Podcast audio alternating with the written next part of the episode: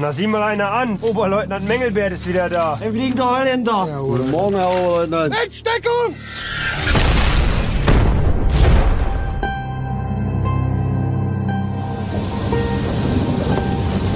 Wir werden rausgezogen aus der Front. Wir werden nach Holland. Da vorne ist ein Bauernhof. Da gehen Sie mit Ihrer Kompanie hin und sichern den Bauernhof als Vorposten. Kriegen wir hin? Sehr gut. Ah, dit is. Het is mij bevolen deze boerderij te gebruiken als een voorpost. U bedoelt bezetten? De Duitsers zijn hier. Schiet dan! Onderduikers en er gezin. Je neemt wel veel risico, hè? Uw vaderlandsliefde is legendarisch ten noten. Een voorbeeld van de kansenweermacht. Het is een eer die u toe moeten. Grosjean, deze Duitsers oprecht. Ik maak ze klaar voor de verdediging. I would like to welcome you for Operation Amherst. Der Feind drückt auf unsere Stellung. Sie müssen da vorne unbedingt halten. Kommen nicht noch Verstärkungen? Ik heb een voorstel. Geef mij eens één reden om die mofkop niet weer kapot te schieten hier. Wir ziehen uns zurück. Herr Oberleutnant, kein Widerspruch.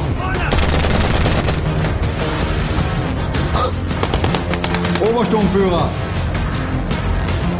Mengelberg. Es war einmal ein Huhn. Verräter! Das hätte nicht viel zu tun.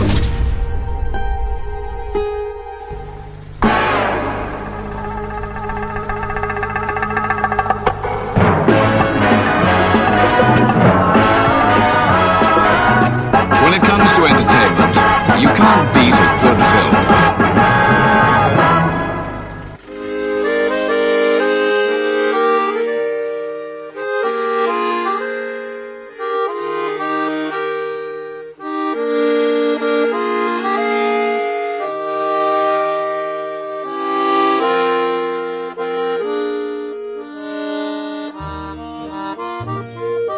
Vor der Kaserne, vor dem großen Tor steht eine Laterne und steht sie noch davor. Dort wollen wir uns wiedersehen. Bei der Laterne wollen wir stehen wie einst Lili Marleen, wie einst Lili Marleen.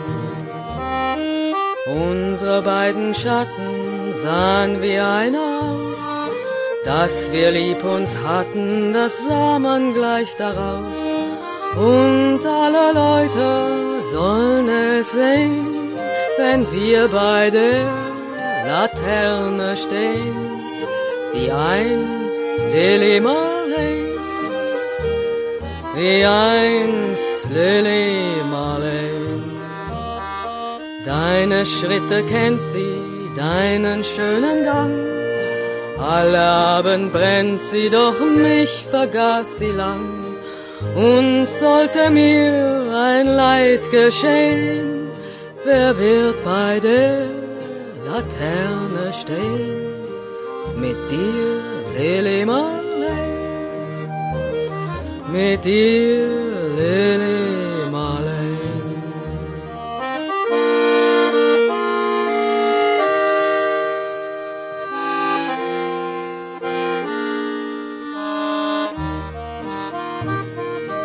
Aus dem stillen Raume, aus der Erde Grund, hebt sich wie im Traume dein verliebter Mund. Wenn sich die späten Nebel drehen, wer wird bei der Laterne stehen? Mit dir, Lili Marleen, mit dir, Lili Marleen. Wenn sich die später Nebel drehen, wer wird bei der Laterne stehen? Mit dir, Lili Marleen, mit dir, Lili.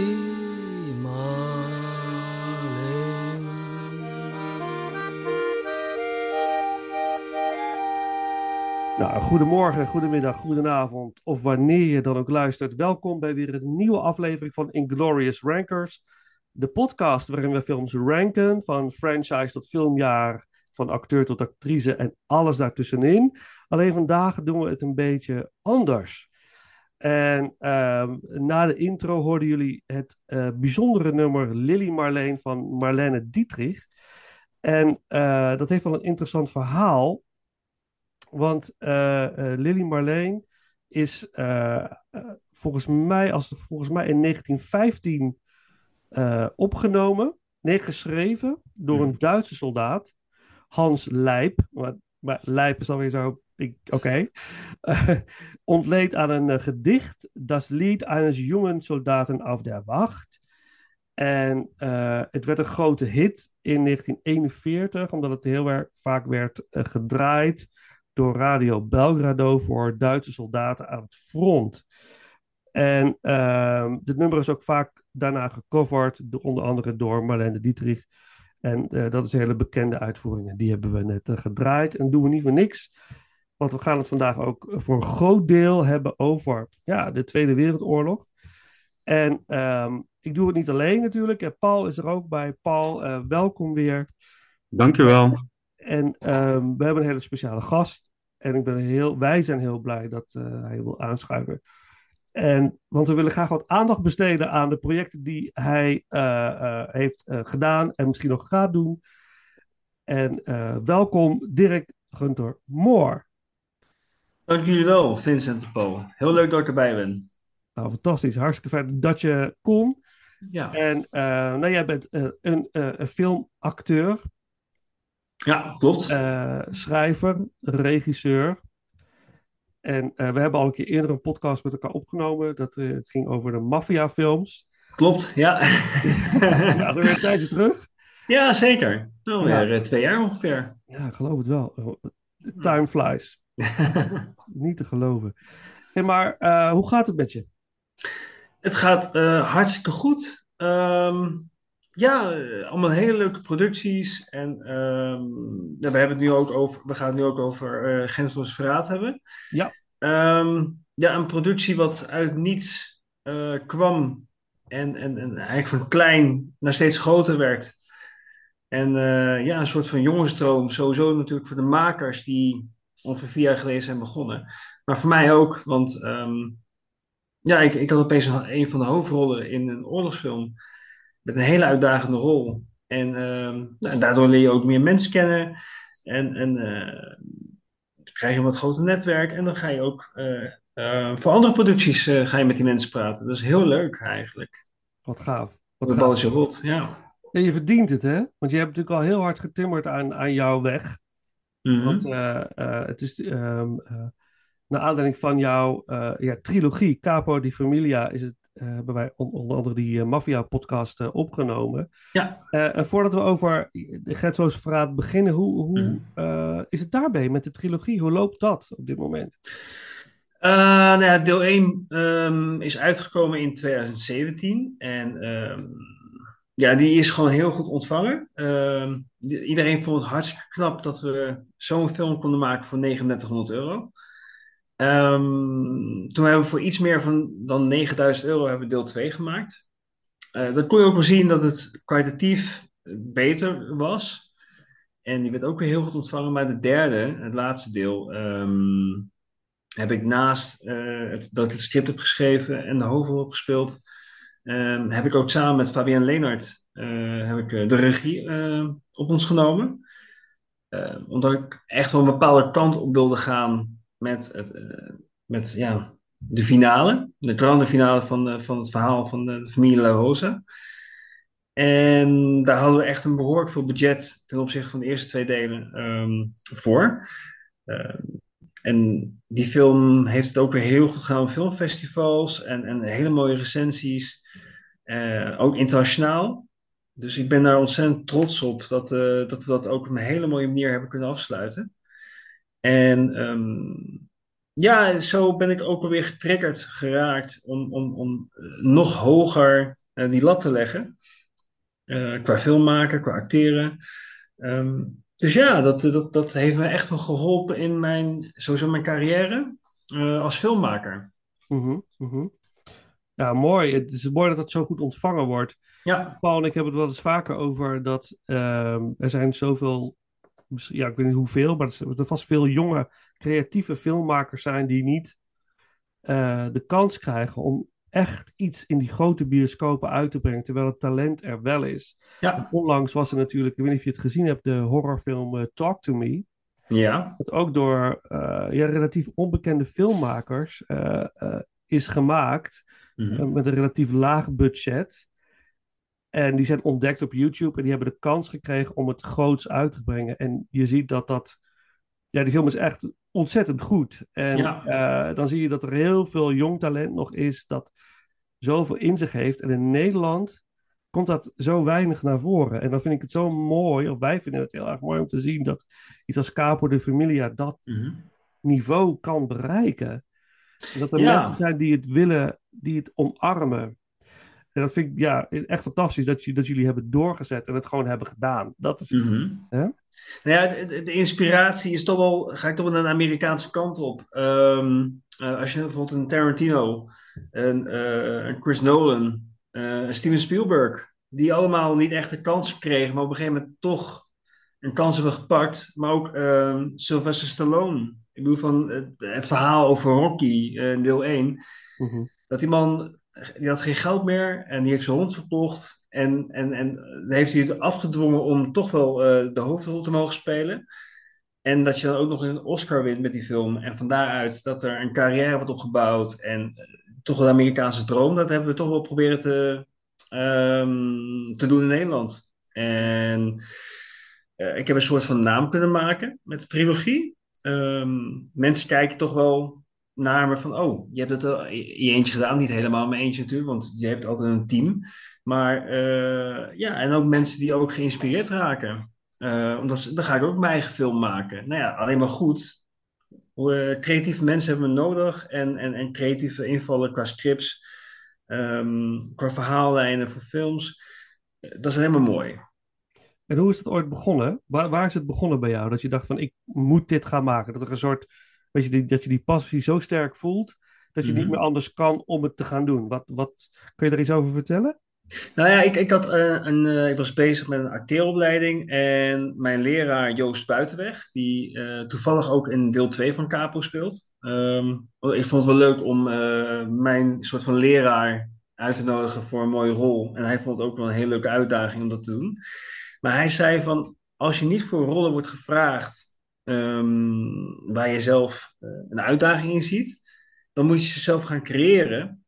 En ja, dat heb ik een beetje te serieus op me genomen, denk ik. Want toen dacht ik van, ik ga gewoon zelf schrijven. En ik zie wel.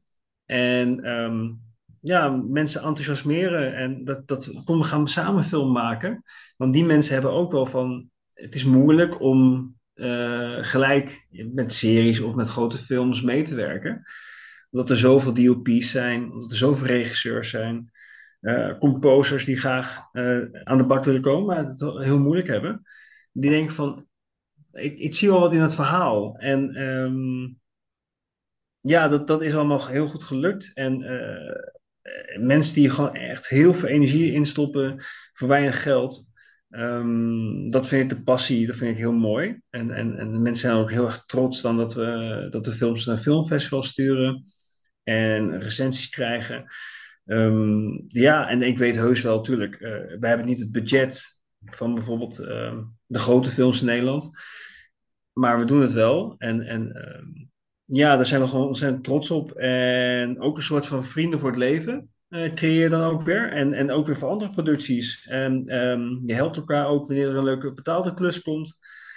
En zo blijf je eigenlijk met elkaar werken. En ook weer met Grenzeloos Verraad, waar we het straks ook mee over hebben. Toen, ik was nog niet bezig met deel 3 van Capo. En ik kom daar opeens een hele goede DOP tegen. Robert Schepers van Grenzeloos Verraad. En ik zeg, ik wil je graag voor Capo hebben, voor deel 3. En ja, die jongen vond dat helemaal geweldig. En die zegt van, ja, ik wil heel graag meedoen. En die heeft cinematografisch er weer ook een plaatje van gemaakt. Dus daar zie je maar weer, zo trek je mensen aan met een bepaalde passie. Dat je dan één mooi geheel kan maken. Ja, fantastisch. Ja, ik vind dat heel bewonderenswaardig. Ik vind dat bijzonder mooi dat je gewoon gaat. En als je het helemaal opengooit, die deur, dat er mensen op je pad komen. Hè? Die zeker. Iets kunnen bijdragen en die je dan kan omarmen en jou ook weer verder helpen op jouw weg naar nog meer kansen eigenlijk. Zeker, ja. Nee, ben ik helemaal met je eens. En de juiste mensen dat ook al zien, hè? De juiste ogen gaan worden beloond, zeg maar. Als je mensen die zien dat angst de passie en de liefde is ingestoken, dan ben je ook eerder bereid om daar mee te springen, zeg maar. Om diezelfde sloten te willen lopen, zeg maar. Nee, daar heb je helemaal gelijk in, Paul. Het is als je ziet hoe iemand met passie over zijn eigen productie praat en wat diegene wil bereiken, dan wil je graag meedoen, want je wil onderdeel zijn van iets moois. En dat mensen zeggen van, wauw, hebben jullie dit gemaakt? Dat is, het heeft me geraakt. Of dat je inderdaad, wat je ook zegt met deel 1, 2 en 3, dat de kwaliteit omhoog gaat in eigenlijk alle facetten van de film. Dat je dat ziet, dat geeft je ook een bepaalde boost van, oké, we gaan de goede kant op. En we komen ergens. Ja. Hoe ben jij... Oh, sorry Paul, zeg maar. Ja. Ik wil eigenlijk zeggen van, kijk, de trilogie van Capo di Familia, die scoren gewoon waanzinnig hoog op IMDb. En mijn vraag is eigenlijk voor Dirk van, wat doet dat met je als je ziet dat die producties waar je aan werkt, dat zo hoog scoort, de trilogie? Aan de ene kant ben je heel erg trots, aan de andere kant beangstigt het je. Mij in ieder geval. Want dan denk ik van ik moet straks weer... Het moet weer beter. En dat geeft wel weer een soort van draai van... Oké, we willen beter qua film, ook qua acteerwerk. Deel 1 was gewoon een passieproject. En het werd een soort van arthouse film, voor mijn gevoel. En deel 2 werd al wat serieuzer qua fictie. En deel 3, en dat is misschien wel... Ook omdat ik dat graag wilde, werd echt wel snel, strakker geschoten, strakker geëdit. En dus van deel 1, als je naar deel 1 kijkt en dan naar deel 3, zie je enorm verschil in de opvattingen qua film, qua verhaal. En ik wist van die kant wil ik opgaan. Ik wil meer de opera kant op. En ik wil meer het dramatische zoeken, ook qua muziek. En toen ik met de composer het over had van... Oké, dit wil ik qua muziek. Hij zei, maar toen ik het script las... had ik dezelfde ideeën. Dus hij ging ook all the way met. Dus dat is zo fijn. En dan... dan merk ik toch wel dat ik wel heel veel Amerikaanse invloeden heb. Maar dat vind ik ook wel lekker om naar te kijken. Ja. Nou, het werkt. Ja, een hele gave trilogie, sowieso heel mooi om naar te kijken. Maar de derde is wel de kroon, hè? De kerst op de taart. Zeker. Dat is ook je eigen groei, je eigen ontwikkeling als acteur, als filmmaker. Klopt. Alles zie je in dat. Je ziet eigenlijk jouw eigen ontwikkeling in die films. Zeker, daar heb je helemaal gelijk in. Ja. Mooi. Is het ook niet een beetje de vloek van kunstenaars en welk vak je ook zit, van dat die onzekerheid altijd een bepaalde. Ja, we zeggen dat netjes een beer op de weg is. Ja, onzekerheid is... dat zeg je eigenlijk wel heel goed. Kunstenaars, creatievelingen zijn zo onzeker. En... maar dat houdt je natuurlijk scherp, hè? Dat triggert je natuurlijk ook voor het diepste uit de tenen te halen, zeg maar. Oh, dat zeker. Ja. Kijk, als je heel erg arrogant gaat worden, dan ga je de kantjes vanaf lopen. En...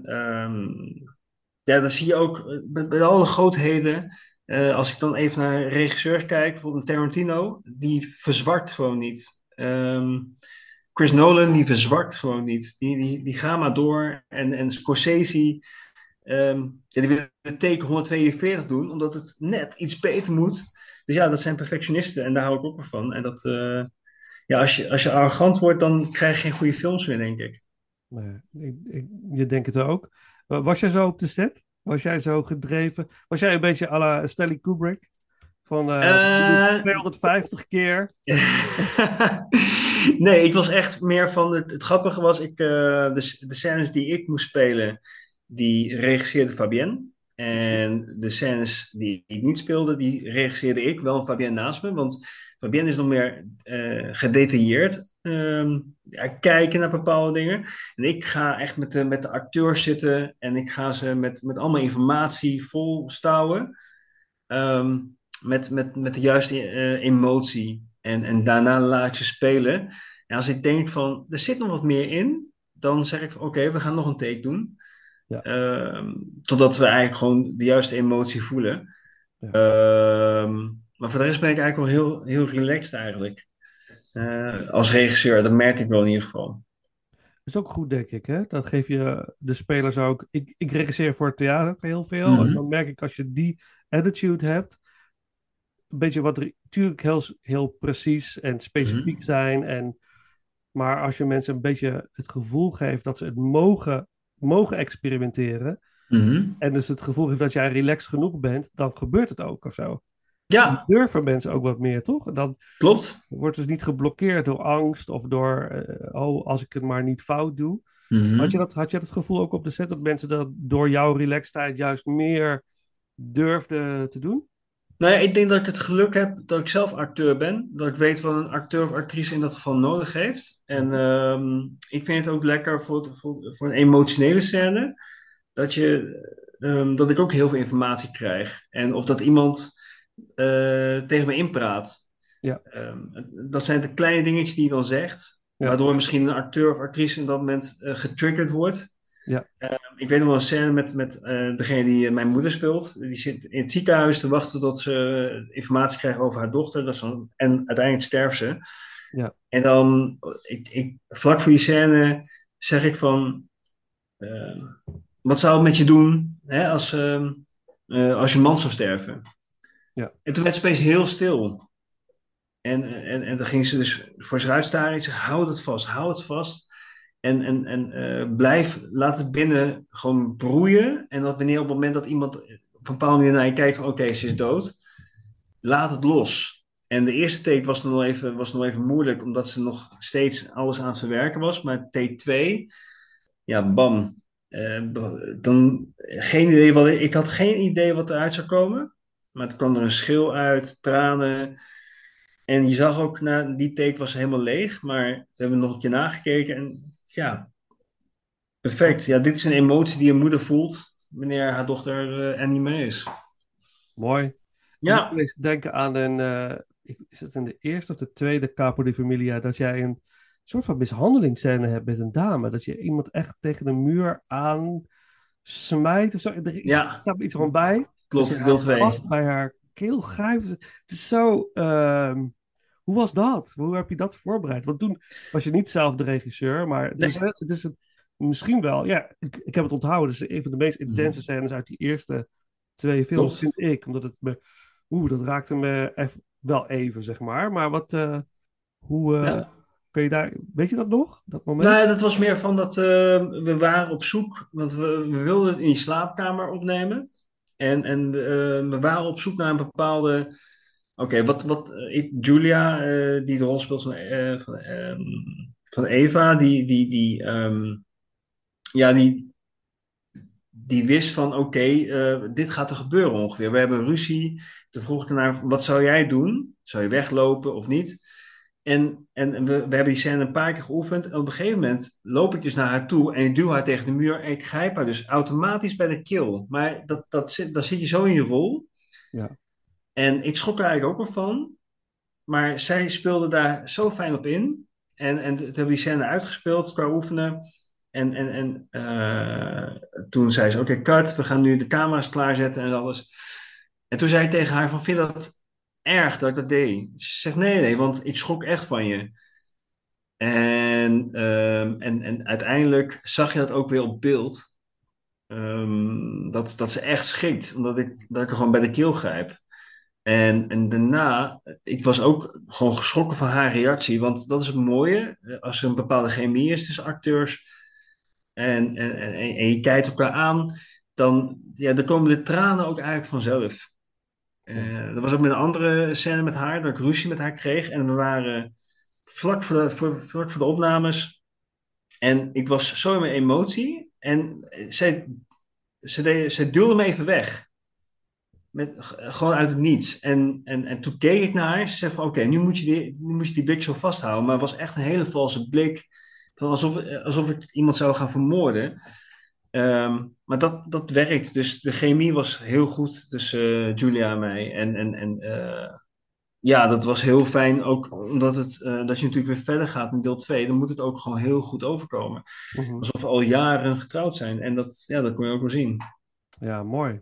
Ja. Dus je probeert eigenlijk dus instinctief primaire emoties op te roepen door elkaar te triggeren de hele tijd. Ja. Eigenlijk een beetje een aantrekken, afduwen of wegduwen, dan spreekwoordelijk dan uiteraard, mm-hmm. Om elkaar tot het maximum te drijven. Ja. En dat kun je natuurlijk het beste als je daar een goede chemie hebt. Dat geef je terecht aan. Dat kun je natuurlijk niet met iedere tegenspeler doen, denk ik. Klopt. Sommige acteurs of actrices zijn heel erg technisch. En die lezen de scène en die spelen hem gewoon zoals die daar zo is. En ik heb meer de Stanislavski methode. Zoals Brando, Pacino dat altijd hebben gedaan. En dus ik gewoon... vlak voor mijn scène of een kwartier voor het gaan beginnen... wil ik in mijn rol kruipen.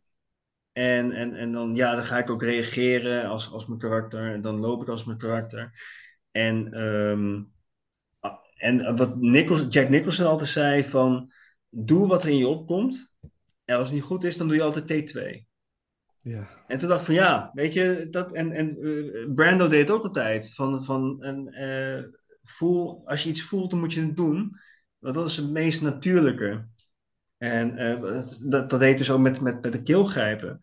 Dat was opeens, omdat ik zo boos op die vrouw was, in mijn karakter, dan deed ik dat. En ja, dat kwam zo natuurlijk over.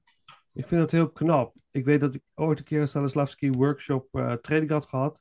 Mm-hmm. En dat we daarbij aan de slag gingen. En het moeilijkste is om bij dat gevoel te durven komen. Snap je? Dat je het... En dat is waanzinnig aan acteurs zoals jij, maar ook wat zegt Nicholson, dat mensen durven dat open te gooien. Ja, whatever happens. We zien wel wat er gebeurt. Maar als je die rauwe, pure emotie loslaat, mm-hmm. ja, dat doet ook iets wat je tegenspeelt. Dat moet je allemaal kunnen loslaten. Snap je? Klopt. Het is ten goede voor de scène, maar ja, als jij naar de keel grijpt van je tegenspeler, kan dat iets triggeren bij haar. Ja. Een herinnering, je weet het niet. Klopt, heb je helemaal gelijk in. Ja. Ja, en gelukkig was zij dan ook, die vond dat heerlijk. Want die is ook van actiereactie. Ja. Dus ja, dat was heel fijn spelen. De meest natuurlijke emoties, die werken gewoon het beste voor een film, denk ik. Ja, dan wordt het voelbaar, hè? Dat is hoe een De Niro of een Pacino gewoon als Pacino uitziet. Maar je voelt dat het iemand anders is. Dat hele idee. Klopt. Mooi. Ja, gaaf om te horen. En Paul, kunnen we het bruggetje maken naar Grenzeloos Verraad, wat jou betreft? Ja, zeker. Ja, want ja, nu Grenzeloos Verraad. Ja. Een van je meest recente films. Ja. Is nu ook op Netflix te zien. Klopt. Het is waanzinnig trouwens dat deze film de kans heeft gekregen. En dat Netflix het heeft aangedurfd om deze film gewoon te plaatsen. Ja, en zeker. Naar mijn idee, denk ik ook naar Paul, verdient die film dat ook echt. Gaan we het zo verder over hebben. Maar we zijn heel benieuwd naar jouw verhaal. Hoe ben je in deze waanzinnige productie terechtgekomen? Peter Nillissen, de hoofdrolspeler, een van de schrijvers en degene die de hele productie heeft gedragen. Samen met Thomas Nauw, een van de regisseurs, en Rob Camies, een van de producenten. Die waren al een tijdje bezig met filmen. Die hebben dus gewoon geld bij elkaar verzameld in Drenthe. En mensen die in hun geloofden. En ik zag wel wat foto's voorbij komen op Facebook. En Ik dacht van, nou ja, ik ben heel benieuwd, maar ik heb geen idee hoe het allemaal eruit ziet. Maar opeens in 2020 belde Peter. En die zei van, we zijn eigenlijk nog op zoek naar Martin Schoonma, een SS'er uit Nederland. En nou ja, we hebben denk ik 3 kwartier zitten bellen. Hij wilde mij graag voor die rol hebben. En ik dacht van, ja, een Tweede Wereldoorlogsfilm... daar heb ik nog nooit in meegedaan, dus kom maar op. En dat was, ik denk een week nadat de première van Capo di Familia deel 2 was geweest. Moest ik opeens draaien. Maar goed, dan moet je natuurlijk zo'n uniform gaan passen. Je gaat kijken wat voor rol het is. En het was, ze hadden gewoon heel weinig budget. En de film is voor €300.000 gemaakt. Dat is gewoon geen budget voor een Tweede Wereldoorlogsfilm. Met tanks, wapens, de kleding en zoveel mensen. Maar ik dacht van, weet je wat? Dit kan eventueel wel weer iets voor mij zijn. Wat mijn toekomst als acteur weer gaat verbreden, laat ik het zo zeggen. Dus ik ben er gewoon vol voor gegaan. En de eerste opnamedag was in een museum. En ik had het uniform aan en ik liep daar in de rond. En ik zag de swastika's, het portret van Hitler. En ik denk van, ik schrok er best wel van eigenlijk. En we gaan de Tweede Wereldoorlog draaien. Maar ik heb totaal geen idee eigenlijk waar ik terecht kom.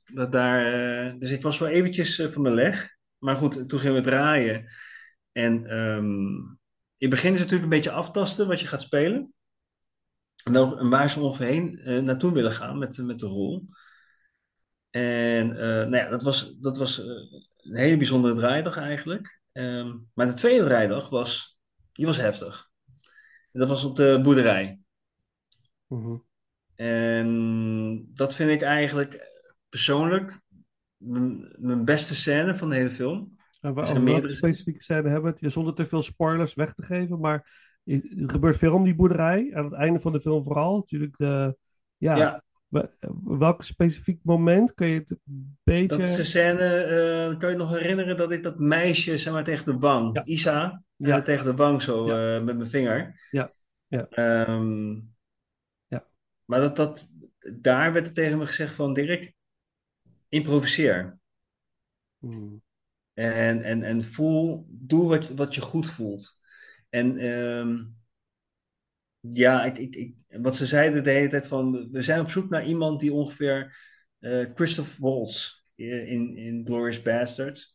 Ja, daar moest ik al een beetje aan denken inderdaad. Ja, dat was ook precies mijn associatie gedurende de hele film. Ja. Oké. Nou, dat is wel heel leuk om te horen eigenlijk. Ja. Maar ik had de hele tijd in mijn gedachten van...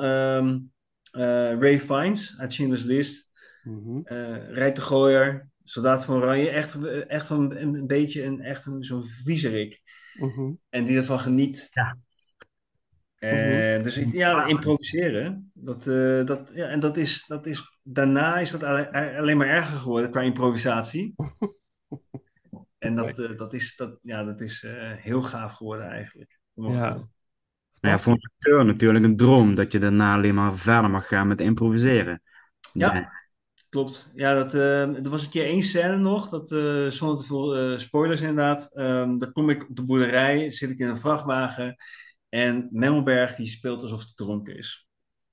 En die hele scène, die was niet eens uitgeschreven. Dat was gewoon puur improvisatie. En ik weet nog wel, we hadden al wat gedraaid en ik had eigenlijk een barstende koppijn. Maar ik speel die scène en ik doe van alles. Op een gegeven moment zeg ik tegen mijn vrienden... die dan eigenlijk ook pro-Duits zijn in de film... schop hem, sla hem, doe van alles. En op een gegeven moment pak ik een wapen uit iemands handen. En dat stond ook niet in het script. Het was gewoon puur geprovoceerd. En ik richt het eigenlijk op Mengelberg. En ik zeg nog iets in het Duits van kom, we lopen verder. En toen schop ik iets...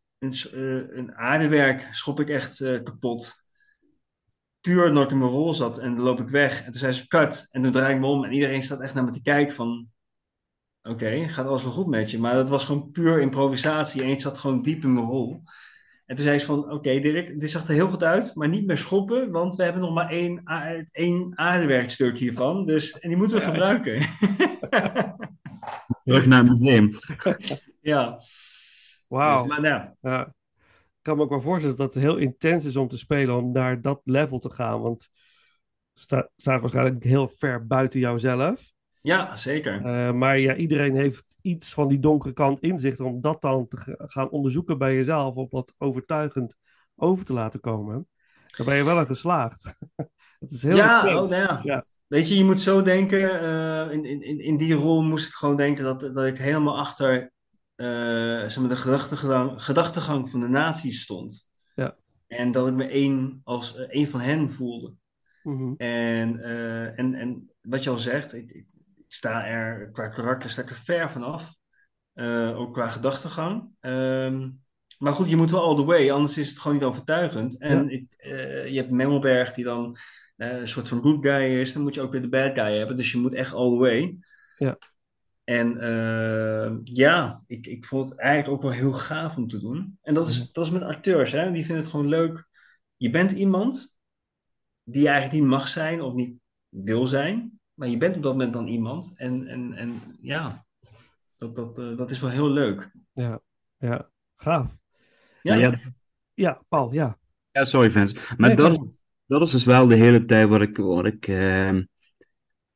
ik mee in mijn hoofd zat. Toen ik naar de film toe ging, we hadden daarvoor ook contact via Instagram. En je vroeg ook gewoon om je mening. Die heb ik toen ook gegeven. Ja. Hoe is het inderdaad om een nazi te spelen?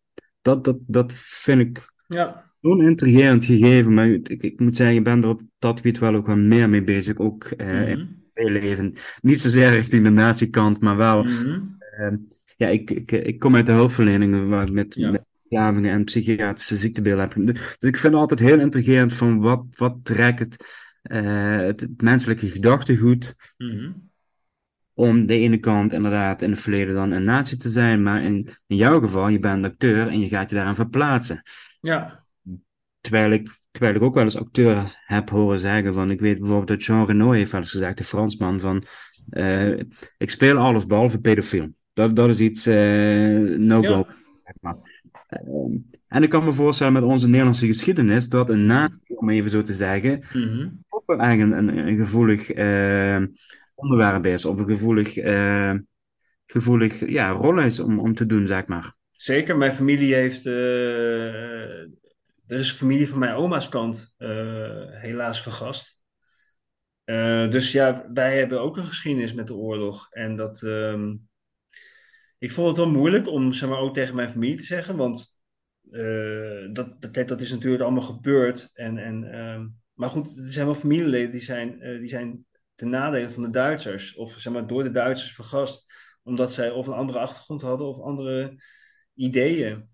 En dus dat was voor mij wel een stap die ik moest maken. Toen ik het uniform voor het eerst aandeed, ik wilde het eigenlijk zo snel mogelijk uitdoen. En toen ik moest salueren met Hitler erbij, nou ja, de eerste draaidag, ik ben eigenlijk daarna, toen ik thuis kwam, ben ik uit eten gegaan. Maar ik heb geen hap door mijn keel gekregen. Omdat ik gewoon eigenlijk schrik van... Of ben geschrokken van alles.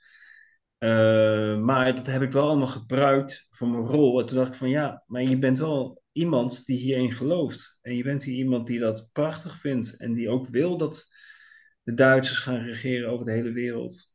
En dat bepaalde soort mensen er niet meer mogen bestaan. Dus dat heb ik echt wel over, zeg maar, naast me neergelegd. En op het moment dat je dan weer klaar bent met spelen, dan ga je weer heel snel relativeren. Door mensen erover te praten. Van heftig, omdat je nu eigenlijk zelf in die situatie zit, van hoe mensen hebben gedacht. En waarom mensen dit wilden, ik begrijp het eigenlijk nog niet. En je hebt natuurlijk nog een dubbele laag, want je speelt een Nederlander. Ja. Die zich aan heeft gesloten bij de nazi's. Dus niet een Duitser, maar je bent ook nog evenals de hoofdrolspeler tegenover jou. Zeg maar, jullie zijn eigenlijk twee leads in de film, hè, die tegenover elkaar komen te staan. Ja. Die eigenlijk ook zich heeft aangesloten bij het Duitse leger. Omdat je eigenlijk in een soort grensgebied leefde. Hè? Als kind zijnde de hoofdrolspeler. En daardoor eigenlijk zich noodgedwongen bijna voelde om die kant te kiezen. En daar zijn vader worstelt in de film. Klopt, zijn vader heeft in de Eerste Wereldoorlog gevochten voor de Duitsers. Hij is inderdaad op een grensgebied grootgebracht. Zijn moeder was Nederlands en zijn vader was Duits. Dus hij voelde zich ook Duitser, terwijl hij gewoon Nederlands sprak. Ja. Dan komt hij in een soort van probleem eigenlijk met zijn, met zijn geweten. Ja. Is dit wel goed wat we doen? En ik heb heel veel documentaires en heel veel films over de oorlog gezien. En ja, weet je, dat waren gewoon ook heel veel Duitsers die dit of niet hebben geweten, of ook met hun geweten hebben gezeten. En die ook of zelfmoord hebben gepleegd of werden vermoord, omdat ze toch wel andere ideeën erover hadden. En er waren ook gewoon Nederlanders die pro-Duits waren. We hebben natuurlijk hier ook de NSB gehad. Dus dat hebben we ook gehad. Maar ik ben wel heel erg blij ook gewoon van hoe het uiteindelijk allemaal is afgelopen. En dat de hele wereld wel gewoon heeft laten zien van dit accepteren we niet. En we zijn gewoon één wereld en iedereen mag er zijn. Ja. Ja. En dat vond ik zelf ook een hele mooie extra laag aan toegeven. Dat het inderdaad op het grensgebied plaatsvindt. Ja. In dit geval natuurlijk Drenthe. Daar komt het verhaal vandaan en ook alles wat erbij komt kijken. Mm-hmm. Ik ben zelf Limburger en ik ben opgegroeid 200 meter van de Duitse grens af. Bij ons is dat allemaal zo normaal dat je even naar Duitsland gaat of je gaat even naar België. Mm-hmm. Met alles. Maar dat natuurlijk puur alleen door geografische factoren dat je ineens in zo'n bepaalde gewetensnood kunt komen en dat je ook een bepaalde situatie komt te zitten waar je helemaal niet wilt zitten, zeg maar. Klopt. Daar had ik het later, toen ik met mijn vader naar huis reed, hadden we het daar nog inderdaad over van we waren toevallig in Heerlen naar de bioscoop geweest. Mm-hmm. Dat mijngebied, noem maar allemaal op, allemaal heel bekend. Dus we hadden zoiets van, het is hier allemaal, het had net zo goed hier kunnen gebeuren. Het verhaal had zich hier kunnen afspelen. Waardoor het inderdaad een heel ander verhaal maakt dan als je terugkijkt naar de andere films die we hebben gehad over de Tweede Wereldoorlog in Nederland. Mm-hmm. Of in Amsterdam, het bombardement in Rotterdam. Ja. Die allemaal eigenlijk in de grote bekende plekken zich afspelen. Ja, zeker. Dat vond ik wel ook een kracht van deze film. En dat ik denk van, dit is een keer echt een heel ander verhaal en een heel andere setting. Wat weer een hele nieuwe dimensie gaf aan hetgeen wat we al hebben gezien in de Nederlandse filmindustrie. Klopt, dat sprak me ook heel erg aan. Het is een stukje geschiedenis ook. Het is een waargebeurd ding, hè? Operatie Amherst. Ja. Daar is de film op gebaseerd. En ik vind ook wat ik zo sterk vind aan de film is ook die confrontatie tussen jou en de hoofdrolspeler. Mm-hmm. En het roept bij mij altijd weer de vraag op, wat zou ik nou doen in de situatie? Hoe zou ik zijn als mijn eigen kinderen in gevaar zouden lopen? Weet je, wat zou ik doen? Zou ik me aansluiten bij de Duitsers om mijn eigen familie te beschermen? Mm-hmm. Zou ik bij het verzet gaan? Zou ik... Dat zijn die vragen die bij deze man had ik het ook heel sterk, omdat ik zo goed begreep ook waar de hoofdrolspeler doorheen ging. Jeetje, je zou maar je in die situatie begeven en die voortdurende strijd in je hebben. Je weet niet meer wat goed is, wat slecht is. Ik vond het heel goed geportretteerd werd in de film. Ik vond het heel sterk. En jij daar tegenover als iemand die rotsvast in een ideaal gelooft. Maar dat is ook een overtuiging. Snap je? Klopt. Je bent overtuigd van iets. En ga iemand maar eens overtuigen van het tegendeel. Snap je? Dat is volgens mij een groot probleem in de wereld, die ook in de Gazastrook, weet je, het heeft te maken met zulke sterke overtuigingen die onszelf aanpraten of leren of aangeleerd krijgen door ouders, opvoeders, school. En in deze film, ik vond het heel sterk. Het komt zo goed naar voren, die strijd. En, laten we hopen dat Dirk aan zijn einde komt, want dit moet echt afgelopen zijn. Dat je dat gevoel als kijker hebt. Maar ik dacht ook, maar dit is ook iemand met een overtuiging. En dat vond ik, ik vind dat altijd heel bijzonder. Je bent niet per definitie de bad guy. Snap je? Je hebt dan misschien een overtuiging die het merendeel van de wereld niet deelt. Ja. Maar het is een overtuiging vanuit dat karakter zelf. Klopt, hij was zo overtuigd dat hij wist van dat dit is het enige wat goed is. Ja. En daardoor krijgen we straks een hele mooie wereld. En daar waren heel veel natuurlijk toentertijd van overtuigd. En nu inderdaad wat je in Oekraïne en Rusland ziet. Ja. En nu nog actueler. Israël en de Gazastrook. Ja. Ja, dit soort verhalen, hoop je gewoon dat mensen er naar gaan kijken en over nadenken. En het eerste wat ik dan gelijk zeg van oorlog, jongens, is daar is nooit iets goeds van gekomen. En niet in de Eerste Wereldoorlog, niet in de Tweede. En ik hoop nooit dat we ooit een Derde Wereldoorlog krijgen. Want de verhalen van familieleden, maar ook mensen in documentaires en boeken, hoe ze hebben geleefd die 5 jaar. En ook daarna, met alle trauma's. Ja, dat geeft de film ook weer. Van jongens, oorlog is nergens goed voor. En laten we elkaar respecteren. En in onze waarde laten. Ja. En dat maakt niet uit of je nou welke achtergrond je hebt. Of waar je vandaan komt. Ja. Ja, laat het niet meer zo zwart-wit zijn. Maar laten we elkaar ergens in het midden treffen. En van daaruit bouwen, hè? Dat is natuurlijk een heel mooie boodschap. En dat gebeurt ook in deze film. Er zijn ook Duitse soldaten, zoals ook de... ik ben even zijn naam kwijt, maar die in de armen sterft van de hoofdrolspeler vrij aan het einde van de film. Andreas, die ook... Je ziet gewoon... Het is broederschap ook. Snap je? Klopt. Dus je vecht. Ja. Je vecht omdat dat je vaderland is. Je vecht omdat dat heel veel mensen erin geloven. En deze twee wisten van... En kan je nagaan, dat waren gewoon Duitsers. En die wisten gewoon van... Dit is eigenlijk niet het goede. Mm-hmm. En die wilden eigenlijk gewoon dat de oorlog voorbij was. En er waren natuurlijk veel meer... Er waren zoveel mensen die daar hebben gevochten, maar eigenlijk niet eens wilden vechten. Of niet eens de zin, niet eens zagen dat het zinvol was om te gaan vechten. Ja. Nou, het is een heel bijzonder verhaal. Operatie Amherst inderdaad. Het leidt allemaal tot de bezetting van een boerderij in Drenthe. Mm-hmm. Om eigenlijk een soort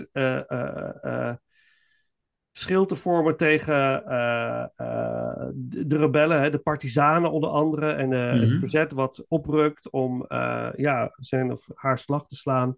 Ja. En dit is het punt waarbij ze willen gaan tegenhouden. En het wordt bezet, maar niet in die boerderij zit de Joodse familie, of een deel van de Joodse familie, ondergedoken. Eigenlijk twee uiteindelijk.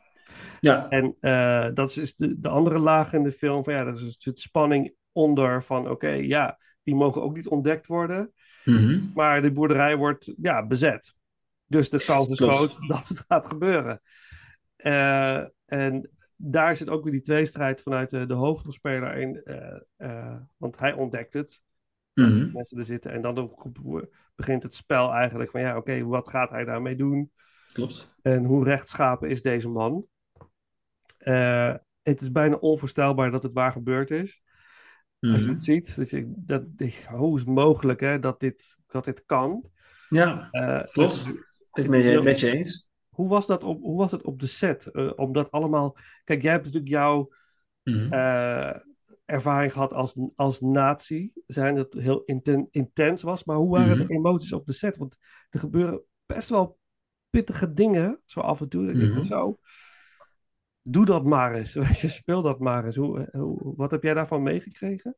Hoe was dat? Nou ja, wat ik weet, ze hebben op heel veel locaties gefilmd. Zoals de bunker, waar de Joodse mensen schuil. Waar eigenlijk verborgen waren geweest. Dat was een echte bunker. En die hebben ze een klein beetje schoongemaakt, omdat het wel moest. Maar dat was een echte bunker, daar hebben gewoon mensen gezeten. En ik was daar niet bij, maar iedere keer als ze daar nog gingen filmen, wisten ze wel van, wauw, moet je eens voorstellen dat hier mensen, het was heel erg vochtig en kon heel erg koud zijn of heel erg warm juist. Heel klein. En dan moest je misschien met 5, 6, misschien wel meer mensen daar gaan zitten. Mm-hmm. En nu zitten wij van, de privacy is heel belangrijk. Maar toen die tijd werd er niet over gepraat. En zit je gewoon met zoveel mensen in zo'n klein hok. En je mocht niets open, je mocht geen geluid maken. Dus dat werd wel iedere keer, ook tegen de acteurs die daar zaten. Maar ook achteraf besef je van, Jezus, hebben hier echt mensen gezeten? Gewoon puur omdat ze bang waren dat er iets met hun zou gaan gebeuren. Dat is wel iets dat je denkt van, ja, heftig. Dat het gewoon is gebeurd. En de acteurs hebben dat, als het goed is, ook gewoon gebruikt voor hun spel. Mm-hmm. Maar ze hebben op verschillende locaties gedraaid, wat gewoon historisch gezien, dat het gewoon ook met de oorlog echt te maken had. En dat het moest zo realistisch mogelijk. Ja. En toen was de film klaar. Ja. Het was klaar. Het was, en hij kwam uit. Wat, kun je iets vertellen over wat er toen is gebeurd met de film aan zich? Hoe is het gaan lopen? Ik was in 2021 was ik klaar met draaien. En er zou van alles gaan gebeuren met de film. Maar uiteindelijk is de film dankzij onder andere Anton van der Koppel van On Air Media. Zijn ze bij Dutch Filmworks terechtgekomen. En Dutch Filmworks zag er heel veel potentie in. Maar die vonden wel dat er nog wat scènes moesten worden bijgedraaid. De film heette oorspronkelijk Verraderlijke Liefde. Maar de film, er zijn wat scènes geschrapt. Er zijn wat andere scènes bijgekomen. Uiteindelijk is het dus Grenzeloos Verraad geworden. En Dutch Filmworks, die heeft daar heel erg in geholpen, Hans Anton. En die hebben uiteindelijk deze film gemaakt. En in maart dit jaar hebben we de première gehad. En dat was in het Atlas Theater in Emmen. De hele zaal zat vol met cast, crew, sponsoren. Allemaal mensen die ook uit de streek komen, pers. En dan wordt er zo'n prachtige reactie gegeven na afloop. In ieder geval, dat mensen waren zo verbaasd dat we dit met €300.000 hebben gemaakt. En dat iedereen zat natuurlijk ook op bijna 4 jaar te wachten op het eindresultaat. En ja, het was een geweldige avond en een geweldige nacht. En daarna ook de reacties waren geweldig. En de film heeft in de bioscoop gedraaid. In de Pathé, Kinepolis, filmhuizen. Veel in Drenthe. Maar omdat het natuurlijk ook een Drents verhaal is. En dan wordt opeens gezegd van, jongens, hij gaat dus ook op Netflix draaien. Oh, oké. Dat is heftig. Want een film waar jij dan zo speelt op Netflix. Ja, dat is wel iets waar je dan altijd al van hebt gedroomd of gehoopt. En dat je natuurlijk opeens een heel breed publiek krijgt. Dus ja, dat is... en ook voor andere makers... ontzettend grote droom die is uitgekomen. En waar we ook allemaal heel erg trots op zijn. Dat kan ik me heel goed voorstellen. Ja. Ja, gaaf. Zullen we even... de film is een bijzonder goede soundtrack ook, moet ik zeggen. Heel passend, heel subtiel, soms niet. Maar juist op momenten waarbij het niet hoeft, mm-hmm. is die niet subtiel. Dus dat is echt heel goed gedaan. Dus complimenten daarvoor ook richting de composer. De film eindigt met een muzikale track, een lied, gezongen door Isa Zwart. En we hebben toestemming van haar om dat lied voorbij te laten komen. Mm-hmm. Gaan we doen. Het nummer heet I Remember. Mm-hmm. En dat is ook een beetje omdat de film eigenlijk vanaf in het begin wordt het verteld door een dame. Je weet nog niet door wie. Mm-hmm. Maar uiteindelijk wordt het verteld door een van de overlevenden van het hele gebeuren. Zo niet precies verraden wie dat is. Nee. Maar, want dat zeggen we alweer te veel. Ja. Op het puntje van mijn tong, laten we dat niet doen. Maar dan dat nummer even, dan gaan we verder. Ja, is goed.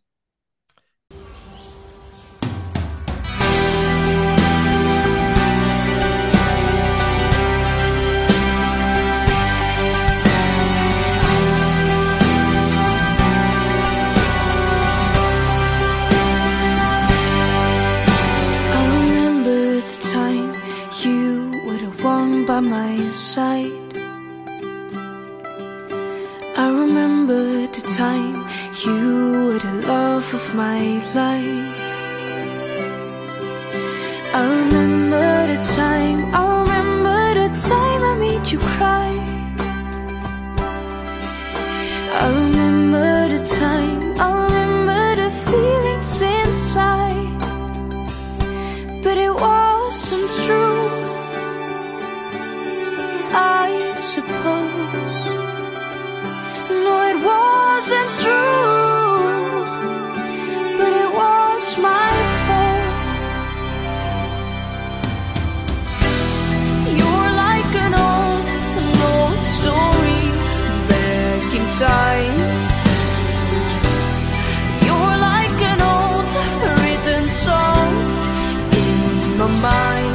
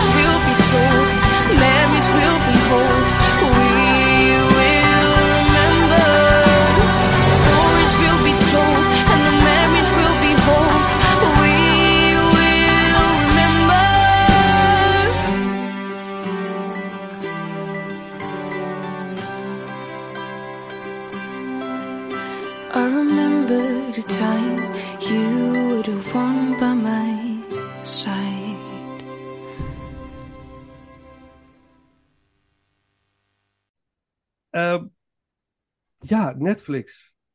Wauw, ik echt... Ja, mag ik er even maken op dat Netflix-verhaal? Mm-hmm.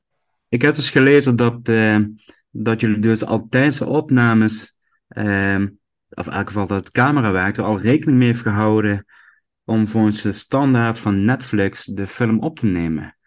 En dan met een budget van 300.000. Mm-hmm. Ja. Robert Schepers, Robert Schepers is een geweldige DOP. Ik moet eerlijk zeggen, een aantal scènes heeft Thomas Nauw, een van de regisseurs, gedraaid.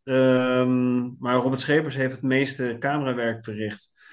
En die jongen vind ik heel erg getalenteerd. En die heeft ook wel een bepaalde visie op bepaalde dingen gehad. En uiteraard, je weet ook wel van natuurlijk dat Netflix ideeën heeft over camerawerk. En dat ik denk dat ze daar... Ik durf het niet met 100% zeker van, zekerheid te zeggen. Maar ik denk dat ze daar misschien wel dat expres hebben gedaan. Vanwege de kwaliteit. Dat je daardoor misschien wel meer kans krijgt om op meer platforms te komen. Ja, dat is gewoon een goede gok die goed uitgepakt heeft. Ja. Dat vind ik gewoon briljant. Dat al zo. En dat is natuurlijk wat veel luisteraars misschien niet beseffen, maar dat dus ook Netflix op deze manier dus invloed heeft op de producties die gemaakt worden en dus ook gekozen worden als er films worden aangeboden van wil ik deze Netflix presenteren. Nou, het grappige is, het is eigenlijk bij Grenzeloos Verraad is alles gewoon helemaal omgekeerd gegaan. De makers hebben een film gemaakt en die zijn daarna pas eigenlijk bij Dutch Filmworks terechtgekomen. En normaal is het natuurlijk zo van dat je dus gewoon... je hebt een verhaal, je gaat een script schrijven, je hebt een producent. Op een gegeven moment kom je bij een distributeur terecht. En zo gaat het verder en dan ga je pas filmen. En deze mensen die hebben gewoon... die hebben een film geschreven en die wilden gaan filmen. Die hebben budget bij elkaar gekregen en die gingen filmen. En van daaruit kwam Dutch Filmworks. En die zagen heel veel potentie in wat er tot nu toe gemaakt was. Maar inderdaad, wat je zegt, komt Netflix, als Netflix meewerkt, die zegt van ja, dan willen we misschien wel dit hebben en dit hebben qua shots. Maar dit is een beetje de omgekeerde wereld geweest. Ja, en even ter vergelijking, de Slag om de Schelde, een andere Nederlandse film die... Mm-hmm. Hij in 2019 is uitgekomen, maar dat is eigenlijk even in mijn hoofd. Mm-hmm. Dat is dus een volledige Netflix-productie. Oké. Die is volledig geproduceerd door Netflix. En dat is eigenlijk van wat je zegt, van jullie is eigenlijk tegenovergestelde. Van jullie zijn zelf begonnen vanuit een droom, vanuit een ambitie. Heel veel acteurs die meegedaan hebben, als ik het goed begrepen heb. Heel veel. Nou, er zijn een aantal acteurs die eigenlijk nog niet zo heel erg bekend zijn. En er zijn bijvoorbeeld degene die de boer speelt, Gerard Meijer. Dat is een acteur die veel theaterwerk doet. En ook gewoon inderdaad mensen die nog niet zoveel producties hebben gedaan. Mm-hmm. Maar wel allemaal gewoon met het vak bezig zijn. Ja. Ja, dat is ook mijn enige ervaring natuurlijk. Ik wil het ook niet... Ja. Nee, maar ik begrijp wat je bedoelt. Ja, met amateur, ik wil daar niet met voor het hoofd stoten. Nee. Ervoor, maar dat inderdaad... En de corona heeft natuurlijk ook al behoorlijk wat voet in de aarde gehad, toch? Met de opnames. Sorry, wie zei je? Door de corona-uitbraak. Ja, klopt. Dat heeft heel veel vertraging bezorgd. En dat was wel vervelend. Maar die mensen hebben gewoon altijd de drijf gehad van we moeten en we zouden die film maken. En dat hebben ze heel goed bij iedereen warm gehouden, die drijf. En we zagen ook gewoon wat je al zei over qua beelden, kwaliteit, maar ook de kostuums, de wapens. De mensen achter de schermen waren er echt heel erg precies op. Die wisten ook bijvoorbeeld wanneer jij een bepaalde generaal was... Dan had jij die dingen op je schouder. Of als je een bepaalde wapen had, dan moest het op die manier om je middel hangen. Dus daar waren ze heel erg precies op. En dat soort details zijn ook alweer heel goed, qua waarde voor je film heel belangrijk. Ja, je voelt dat ook als je naar de film kijkt. Mm-hmm. Ja, even aansluiten op wat Paul net zei. Dat is wel, ik moet een beetje denken aan... we hebben ooit een podcast opgenomen over Evil Dead. Mm-hmm. En die jongens die de eerste Evil Dead maakten, was ook gewoon een groep acteurs, een regisseur, die gewoon wat gingen maken. Mm-hmm. En dat langzaamaan aan de man hebben weten te brengen. Het zijn niet allemaal professionele filmmakers, maar ze hebben het gewoon gedaan. En van daaruit gegroeid. En dat zie je in deze film. Kijk, er zijn een aantal acteurs die springen er echt uit. Die weten, die verstaan het vak en je voelt en je ziet gewoon... Ja, dat zijn gewoon... Die dragen die film. Mm-hmm. En daarbij heb je momenten dat je ziet... Oké, dat zijn mensen die vol passie werken... maar nog aan het groeien zijn als acteur. Mm-hmm. Maar omdat de film in zijn geheel... zo goed is gemaakt. Ik ben er echt verbaasd over. Ik vind, jeetje, inderdaad, over dat lage budget. Het ziet er zo goed uit. Zelfs die parachutegasten die uit dat vliegtuig springen. Het is maar heel kort dat je dat ziet, maar het is een episch beeld. Ja, zeker. En dat alles tezamen maakt die film zo goed, zo krachtig. Ja. En dat brengt dat heel mooi in balans. En dit is ook een beetje wat het voor mijn gevoel dan zou moeten zijn. Het is een passieproject wat de kans heeft gekregen om een breed publiek aan te spreken. En vandaar al die mensen ook weer nieuwe dingen gaan doen. En ja, het is een beetje dat Evil Dead ding, hè? Of Steven Spielberg die iets als Duel maakt of zo. En gewoon, weet je, ik vind het fantastisch dat dit gebeurt. We hebben het daar zo vaak over, Paul en ik. Over jonge filmmakers. Alsjeblieft, geef die mensen een kans om te laten zien wat ze kunnen. Want er is zoveel talent in Nederland. En, als je ziet met Spielberg. Die heeft de opleiding niet gedaan of niet gehaald. Ja. En dan meerdere keren niet. En ik denk van we hadden maar moeten gaan luisteren van hij heeft geen opleiding behaald. Hadden we al die prachtige films niet gezien. Hadden we geen Indiana Jones gehad. Hadden we geen Schindler's List gehad. Ja. Come on, weet je, dat is... Ja, en Chris Nolan precies hetzelfde.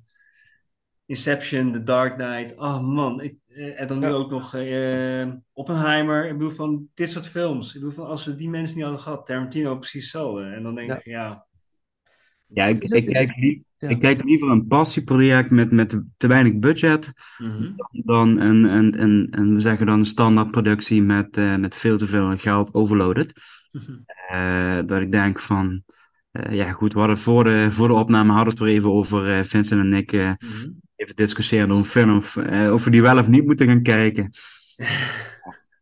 En hij draait niet in de bioscoop, maar ik heb dan even Expendables 4. Dat is natuurlijk een heel slecht voorbeeld. Mm-hmm. Maar dat denk ik, dan ga ik liever naar een film als Grenzeloos Verraad dan Expendables 4. Dan denk ik van... dan liever de passie zien en het plezier. En dat je eigenlijk met een glimlach in de bioscoop zit.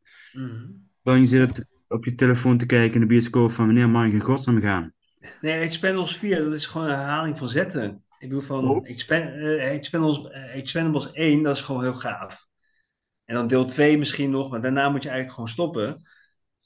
Net als met Rocky, ik bedoel van, de eerste is gewoon de allerbeste. En daarna, kijk, het verhaal blijft wel trekken. Maar op deel 4 denk ik van, dan staat er een boomlange Rus, die heeft de Amerikaan helemaal in elkaar getrimd. Volgens mij valt het geluid weg. Ik heb daar een heel andere mening over. Over wat Rocky betreft dan, hè? Oké. Ja, maar vond je het niet erg dat er zoveel Rockies zijn gemaakt? Nee, dan mogen er nog 10 meer komen. Ja? Nee, Rocky 4 is een van mijn favoriete films of all time. Vind ik echt fantastisch. En waarom dat als vraag mag? Waarom? Ja, het heeft een hele grote nostalgische waarde, denk ik. Ik heb als kind in de bios gezien, toen was ik 9... Mm-hmm. Nou, het was gewoon... en nog steeds, het is gewoon een hele entertaining film. Het is wat het is, snap je? Ja. Geen valse pretenties, dit is gewoon dit. Een lange videoclip van... Een grote montagefilm is het. Met een fantastische finale. En een veel te cheesy eindmonoloog van Stallone. I don't care. En natuurlijk, Rocky 1 is... een meesterwerk. Hè? Laten we dat is gewoon... Maar die film entertaint me gewoon altijd zo heerlijk. Ja. Dat vind ik soms ook heel fijn... om gewoon naar een film te kijken... die me gewoon entertaint. 90 minuten lang plezier. Delta Force met Chuck Norris. 100 keer dezelfde deuntje. 100 keer dezelfde soundtrack deun. Weet je wel? Maar als ik dan een film als Grenzeloos Verraad, dan denk ik, ja, dit is zo... Het raakt me ook. En ik vond het af en toe dat ik echt dacht van, die film raakt mij nu. Weet je, dit is wel heel knap hoor, dat dit gebeurt.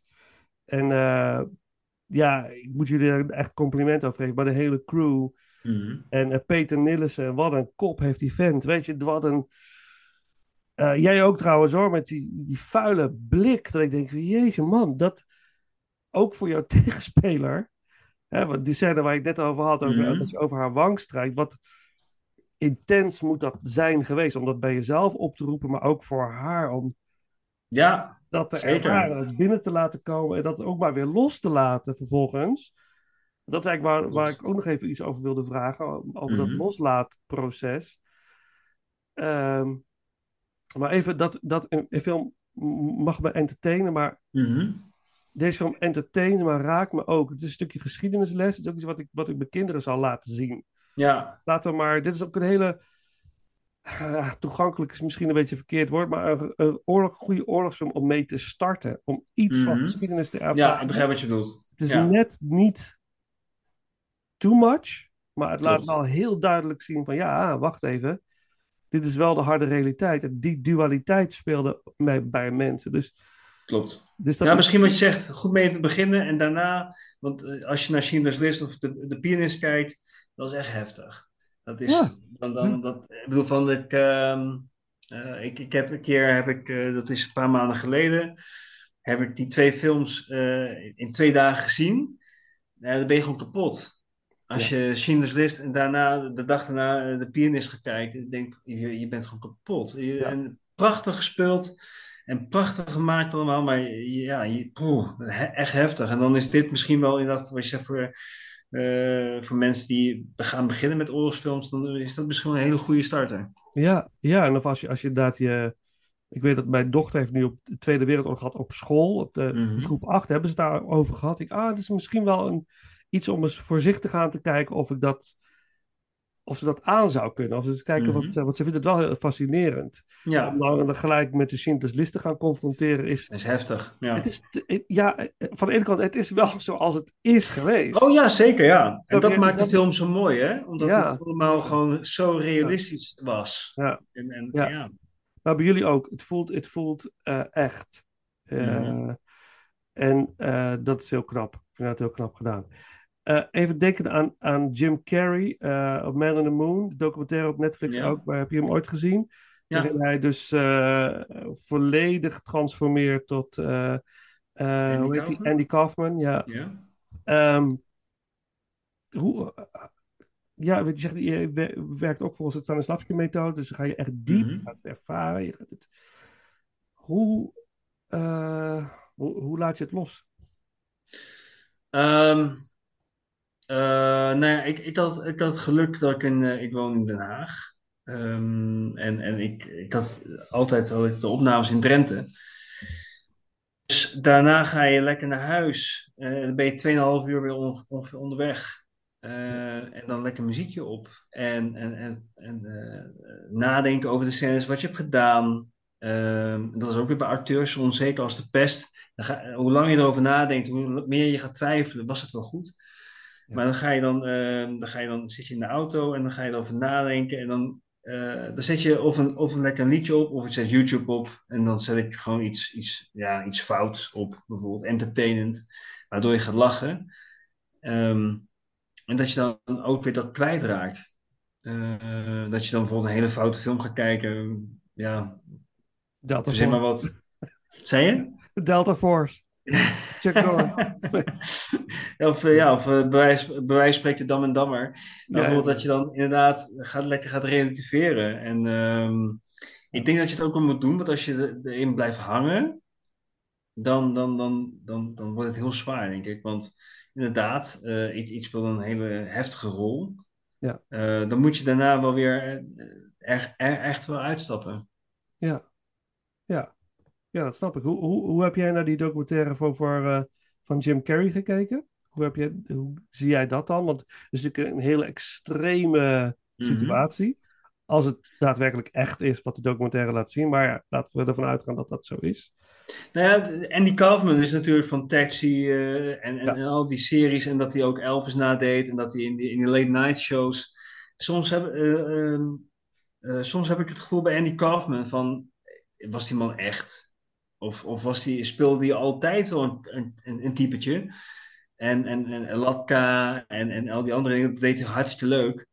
Ja. Maar dan vind ik eigenlijk van iemand van je denkt... Die speelt altijd een typetje. Die laat nooit zijn eigen gezicht zien. Dan moet Jim Carrey dat gaan nadoen. En daarin is, kan ik wel zeggen van... dat ik het wel terecht vind dat Jim Carrey wel...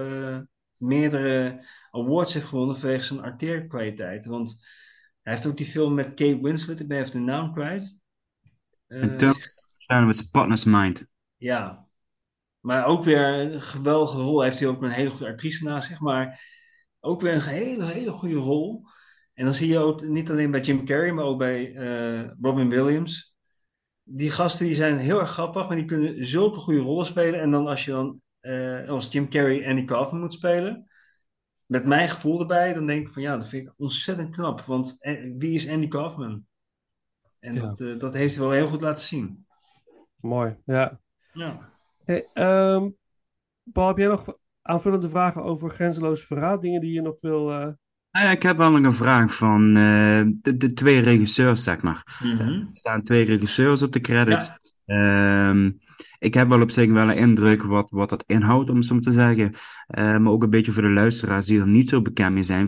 Kun je een beetje daar kort uitleggen van hoe dat in tijdens zo'n productie gaat? Hoe dat in zijn werk is gegaan, zeg maar. Nou ja, de film is begonnen, of de opnames zijn begonnen met Thomas Nauw. Die is er vanaf het begin bij geweest. Een jonge, zeer getalenteerde regisseur. En die is er altijd bij geweest. Maar op het moment toen Dutch Filmworks betrokken was bij de film. En ze wilden nog wat scènes bijdraaien. Hebben ze toch ook aangegeven dat ze nog een ervaren regisseur erbij wilden hebben. En dat was Dennis Bots. En ja, als je het over een geweldige Nederlandse regisseur hebt. Dan heb je het over Dennis Bots. Ik heb 1 dag met die man gewerkt. En die ervaring van die man en hoe die je dan, zeg maar, triggert voor bepaalde dingen. Ja, dat vind ik heel knap.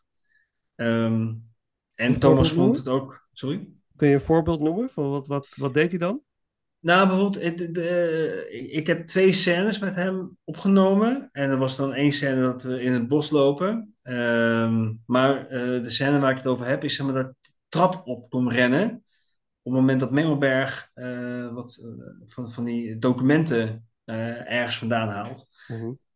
En puur, ik denk dat ik 20 keer die trap op ben gaan rennen. Maar hij wilde iets van mij zien. En dat hij wilde mij ook gewoon triggeren. En ook gewoon vanwege de blikken. Hij zegt van, jij hoeft niets te zeggen in die scène. Zeg maar gewoon niks. Doe maar eventjes wat jij voelt als je nu voor de zoveelste keer die trap oploopt. En ik merkte aan mezelf van, oké, ik heb een goede conditie, maar ik merk wel van, oké, ik ben nu moe aan het worden. Maar dan voel je dat ook naast dat je in je karakter zit. En dat was dus ook weer gewoon een heel simpel dingetje eigenlijk. Maar dat al kon ik wel zien van, dit is een hele goede regisseur. En ook in de postproductie. Ook, dan laat hij ook weer zien wat een enorm talent die man heeft. En dat je denkt van, ja, met die man wil ik wel vaker samenwerken. En met Thomas heb ik ook heel fijn gewerkt. En Thomas vond het ook heel fijn dat Dennis erbij kwam. Maar daar heeft hij heel veel van geleerd. Volgens mij hebben ze nog 2 à 3 draaidagen gehad. En Thomas en Dennis hebben heel nauw samengewerkt tijdens die draaidagen. En Thomas heeft daar veel van geleerd. En die zegt van, ja, dit was gewoon perfect eigenlijk. Wat mooi. Dat was ook dat Dutch Filmworks die kans geeft. Is het via Dutch Filmworks dat die regisseur gekoppeld werd? Aan de... Dutch Filmworks die kende iemand, en dan hebben we het over Dennis Bots, die graag, die hiermee kon helpen. Om hier eigenlijk de perfecte film van te maken.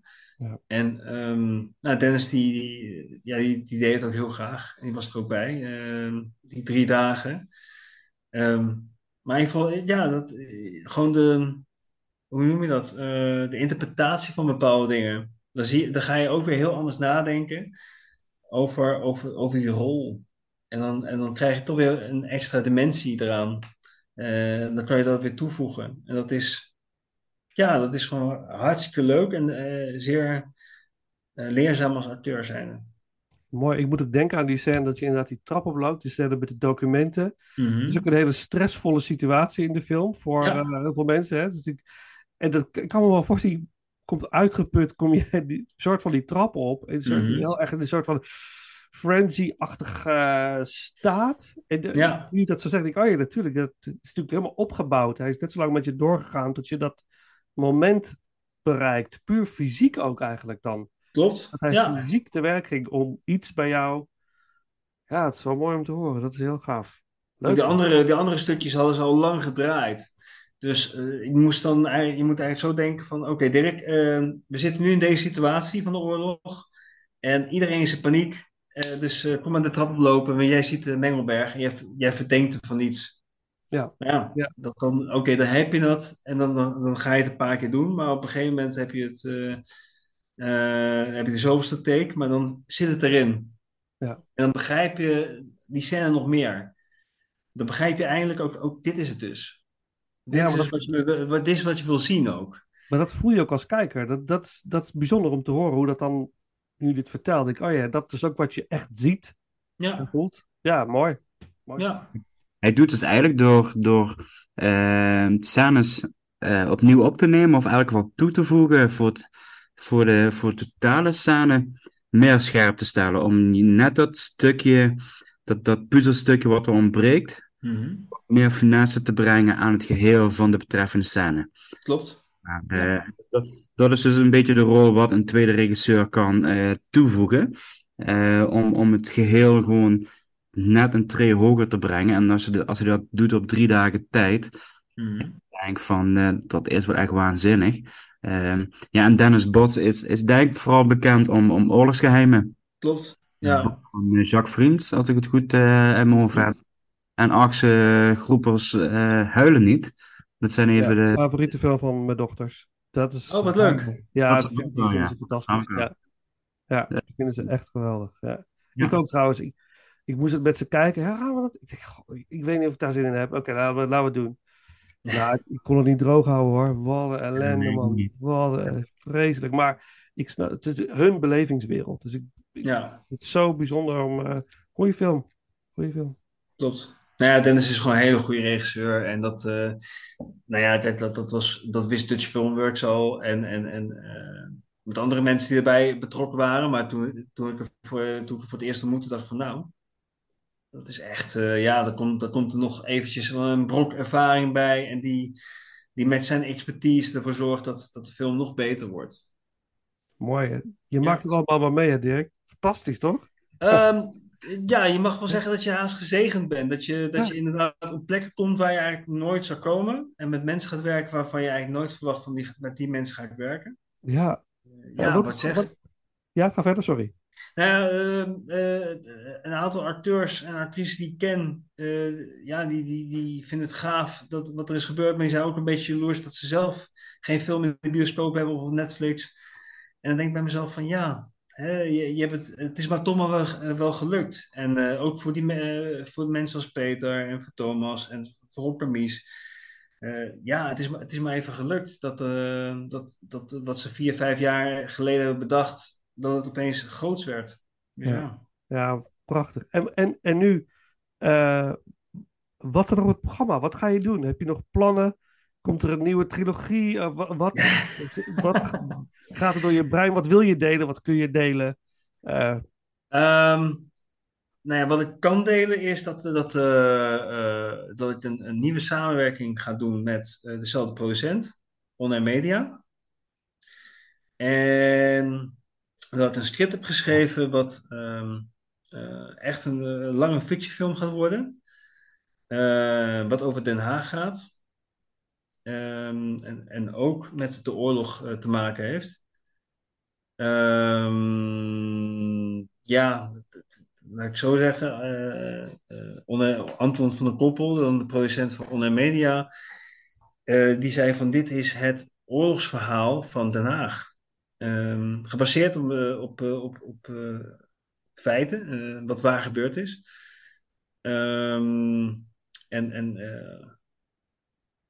We zijn er nu heel erg mee bezig. We gaan binnenkort foto's maken in karakter. Een aantal mensen om de film te gaan pitchen. Bij een distributeur en wat sponsoren. En dan hopen we in ieder geval dat we budget krijgen. En dat het opeens een hele grote film kan gaan worden. Fantastisch. Ja. Hoe ben je op het idee gekomen? Door Grenzeloos Verraad? Of heeft het iets bij je getriggerd waardoor je dit bent gaan schrijven? Nou, Grenzeloos Verraad heeft me wel een beetje getriggerd. Maar in Den Haag is er ooit iets gebeurd in de oorlog. Wat voor een bepaalde wijk, waar ik toevallig ook nog eens in woon, zeer, zeer tragisch is geweest tijdens de oorlog. En ik dacht bij mezelf, waarom is daar nooit een film over gemaakt? En toen ben ik begonnen met een synopsis. En dat heb ik aan Anton laten lezen. En die was zeer geïnteresseerd. En van daaruit een script geschreven. En we zijn nu bij versie 9. Maar versie 9 is nu wel gewoon af. En we zijn nu weer een stap verder door in ieder geval een mooi pitchdocument te maken. Met de hoop dat bepaalde mensen met ons willen gaan samenwerken. Waardoor we een hele grote film kunnen gaan maken. Fantastisch. Ja. Nou, dus over 1,5 jaar zitten we hier weer. Dan kun je daar... het zou fantastisch zijn. Ja. Ik woon in Zoetermeer. Mijn schoonfamilie komt uit Den Haag. Dus Oké, wat leuk. Er is veel liefde voor de stad. En ik denk ook dat heel veel Haagenezen dat fantastisch vinden. Je hebt veel trotse Haagenezen. Dat ik om me heen een beetje zie. Ja, klopt. Ik heb een bepaalde stichting ook gesproken. Die hierop... die stichting is gecreëerd vanwege deze gebeurtenis. En die hebben we gesproken erover. En die zijn ontzettend trots dat dit gaat gebeuren. En die willen overal graag aan meewerken. En ik weet 100% zeker, als Den Haag het mag weten en de hele wereld het mag weten, dat Den Haag er ook voor open staat, denk ik. Want we hebben natuurlijk het bombardement over Rotterdam. We hebben in een film gezien. Er zijn verschillende films over Amsterdam geweest. Slag om de Schelde natuurlijk, Zeeland. Nu in Drenthe natuurlijk met Grenzeloos Verraad. Maar nu krijgt Den Haag hopelijk ook zijn eigen film. Ja, en hoe denk je erover? Ik ga allemaal gedachten door me heen, hoor. Ik deel ze gewoon. Ja.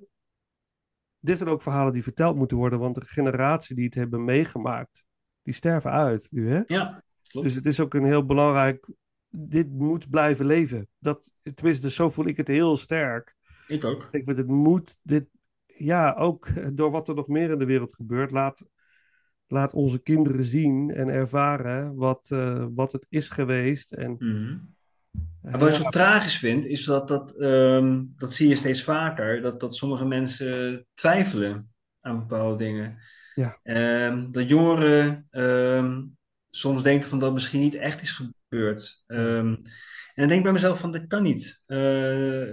Ik begrijp heus wel dat we nu bijna 80 jaar verder zijn, maar die 2 minuten per jaar. Even stilstaan bij wat er is gebeurd in ons land en in de rest van de wereld. En 2 minuten stilstaan, jongens, wat nu actueel is. En dat bij ons is gebeurd, dat we juist dankbaar moeten zijn dat het niet meer hier is. En dat we hopen dat het eigenlijk bij die mensen waar het nu gebeurt, dat ze een soort van Nederland voelen van de jaren 40. Dat je niet meer veilig voelt. Dus er moet gewoon 1 keer per jaar 2 minuten stil bij zijn. En weten van dit is er wel degelijk gebeurd. En we moeten die mensen juist respecteren en eren. Ik 100% mee eens. En het is inderdaad heel heftig om te horen dat er inderdaad jongeren zijn die inderdaad twijfelen aan het feit dat het wordt ook weer gevoed door allerlei dingen, hè? Op internet en social media en dat. Is ook wel weer te begrijpen dat ze daardoor beïnvloed worden. Maar dan zal er ook een tegengeluid moeten komen. En een waarheid moeten worden verkondigd. En soms in your face waarheid. Dus met een film. Of, een expositie, of dat moet blijven bestaan. En het ligt ook een taak voor ons als volwassenen, ouders, om je kinderen daarin mee te nemen. Klopt. Ja, het zit mooie kunst, mooie muziek, mooie poëzie, gedichten, kunstwerken, films, van alles. Zolang we maar blijven beseffen van dit is er dus ongeveer 80 jaar geleden hier gebeurd. Ja. En dat laten we hopen dat het nooit meer gaat gebeuren. Dat WW3 nooit gaat komen. Sowieso. En is kunst dus volgens mij ook dan een van de beste manieren om het over te brengen. Want wat ik zie bij mijn kinderen op school, ja, dan moet je dat leren. En dan wordt het verplichte stof. Dan wordt het eigenlijk iets waar je vooral niet mee bezig wil zijn. Snap je? Ja. Als je naar de bioscoop gaat en je ziet een film als Grenzeloos Verraad, en denk je, oh, wacht even, is dit... Oh, ja, dit is een waar gebeurd verhaal. Dan komt het voor deze generatie misschien nog heftiger binnen dan dat je het uit een boek moet leren. Dus kunst is een waanzinnige vorm, denk ik, om het over te brengen. Dus, klopt, ja, ben ik helemaal met je eens. Mooi dat je het doet, ja. En nog eens een keer een nieuwe kunst de kans geven. Dat is ook iets wat ik soms ook wel voor pleit, om dat toe te laten, zeg maar. Je ziet het met oude kunstenaars zoals Van Gogh, die geen kans kreeg en pas beroemd werd toen hij dood was. Ja. En dat is echt te laat, hè? Ken jullie toevallig de film Auteur ohne Werk? Dat is een Duitse oorlogsfilm. Van de regisseur van Das Leben der Anderen. Eigenlijk een mokerslag. Over Tweede Wereldoorlog. Wat zei je? Ja, ik weet niet of ik goed de goede titel of... want ik moet eigenlijk even in mijn hoofd doen. Gewone werk. En hoe heet de film? Nog een keer, Paul? Auteur ohne Werk. Werk ohne acteur. Auteur. Dat zou ook kunnen. Ik ga hem opzoeken ondertussen. Is dat met Sebastian Koch? Ja, die speelt ook mee, ja. Ja, ik zie op IMDb de Engelse titel Never Look Away. Ja, dat slaat nergens op, maar dat... ja, soms die vertalingen, daar word ik niet goed van, zeg maar. Ja, precies. Van de regisseur van Das Leben des Anderen. Ja. Goeie film ook, trouwens. Ja, prachtig. Maar dit is ook een film die duurt ruim 3 uur. En het gaat eigenlijk ook over de Tweede Wereldoorlog, maar eigenlijk een andere benadering. Oké. Hoe het effect van de Tweede Wereldoorlog na zoveel generaties door ebt en vloeit. Dat is maar dan zo'n type film waarvan ik denk dan, dat zou ik ook wel eens in Nederland willen zien. Dat je de impact van de oorlog anno 2023, laat ik maar even zeggen, dat het zo, hoe dat nog doorleeft, zeg maar. Ja. Ook om andere generaties hiervan bewust te maken. Oh, maar goed als je het zegt. Ja, er zit een verhaal in, hè? Er zit een script in. Hoor je dat? Ja. De generatie van nu. Ik ben maar pitchen, nee. Paul gaat schrijven, denk ik. Oh nee, als ik iets zien kan, is het schrijven. Maar goed, wat Pipi Lanko zei, als je het nog nooit hebt gedaan, weet je niet of het kan, hè? Ja, dus... dat is waar. Ja, mooi. Is er nog iets wat jij kwijt wilt, Dirk, over wat je nog wil vertellen over de film? Of hebben we alles wel een beetje aangestipt? Ik wil niet te veel verraden. Ik wil vooral zeggen, mensen, geef het de kans. Ga het zien. Heb je een Netflix-abonnement? Het duurt 90 minuten. Doe het, want de film verdient het. Ja, kijk, als je gek bent van de oorlog... en dat betreft dat je gewoon echt een geschiedenisliefhebber bent... en je bent iemand die gek is op films van de Tweede Wereldoorlog... ga dat zien op Netflix. En inderdaad, het is een Nederlandse productie voor heel weinig geld... gemaakt en met enorm veel passie en heel veel liefde voor film. Dus mensen gaan kijken. En ik vind het hartstikke leuk dat jullie mij opnieuw hebben uitgenodigd en opnieuw dit podium hebben aangeboden. Hartstikke leuk. Ik vind het wel helemaal heel leuk. We zeggen aan dat blijven doen, denk ik. Ja, blijven doen. En zet vooral de ondertitels aan bij deze film. Want er wordt Duits gesproken, Nederlands gesproken en ook plat Drents. Ja. Dat ik ook af. Ik moet echt. Oh, dit kon ik even. Maar dat is super. Dat maakt het zo authentiek allemaal. Dus goed dat jullie dat ook zo gedaan hebben. Dat het zeker. Heeft. En goed dat er ondertitels zijn, want ik kan het ook niet verstaan. Ze zijn er. Dus ja. Oké. Nou, Dirk, ontzettend bedankt voor je tijd. En wij hopen dat deze aflevering ook weer nieuwe kijkers trekt naar de film. En ook mensen ook jou gaan volgen. En ik ben heel benieuwd naar je nieuwe project. Ja, ik hou jullie op de hoogte. Dankjewel. Tof. Nou, Paul, jij ook bedankt. Wij spreken elkaar snel weer. En er rest mij niks anders dan te zeggen, beste mensen, bedankt voor het luisteren. Tot de volgende ronde. Maar voordat we dat doen, we gaan afsluiten met het traditioneel nummer, wat heel erg gekoppeld is aan de Tweede Wereldoorlog, wat ook prominent aanwezig is in de film The Wall van Pink Floyd, wat ook over de Tweede Wereldoorlog gaat. Zit het in The Wall? We'll meet again? Ja, het zit erin. Mm-hmm. Ja, van Vera Lynn. Daar sluiten we mee af. En dus bedankt voor het luisteren. Tot de volgende ronde.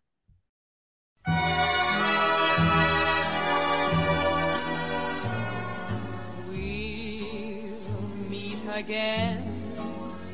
Don't know where. Don't know when. But I know we'll meet again. Some sunny day.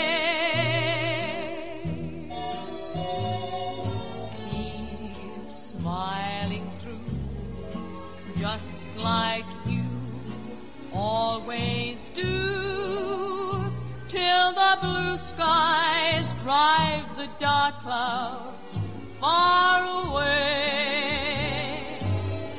So will you please say hello to the folks that I know? Tell them I won't be long. They'll be happy to know that as you saw me go, I was singing this song. We'll meet again. Don't know where. Don't know why.